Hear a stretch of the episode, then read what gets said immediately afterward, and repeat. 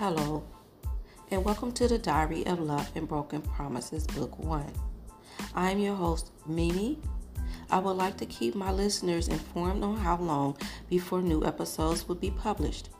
I apologize for the delay because there are episodes which needs to be completed before publishing.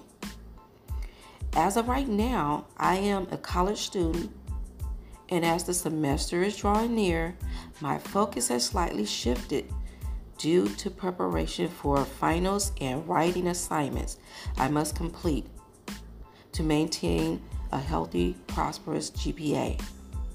I greatly appreciate your listening and am encouraging you to stay tuned for the upcoming episodes because as I see time fit, another episode will be published. Thank you for your active listening.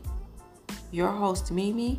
Have a blessed, wonderful, prosperous, and productive day.